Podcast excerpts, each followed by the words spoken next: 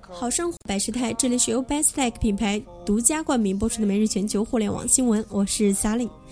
北京时间六月十二日凌晨消息，周四美国股市收高，延续昨天大幅上涨的势头，但希腊债务问题的最新进展令股市涨幅受限。投资者正在评估美国五月零售销售等多项经济数据。中国概念股周四收盘普涨，创梦天地涨百分之十九点七一，报十三点三六美元。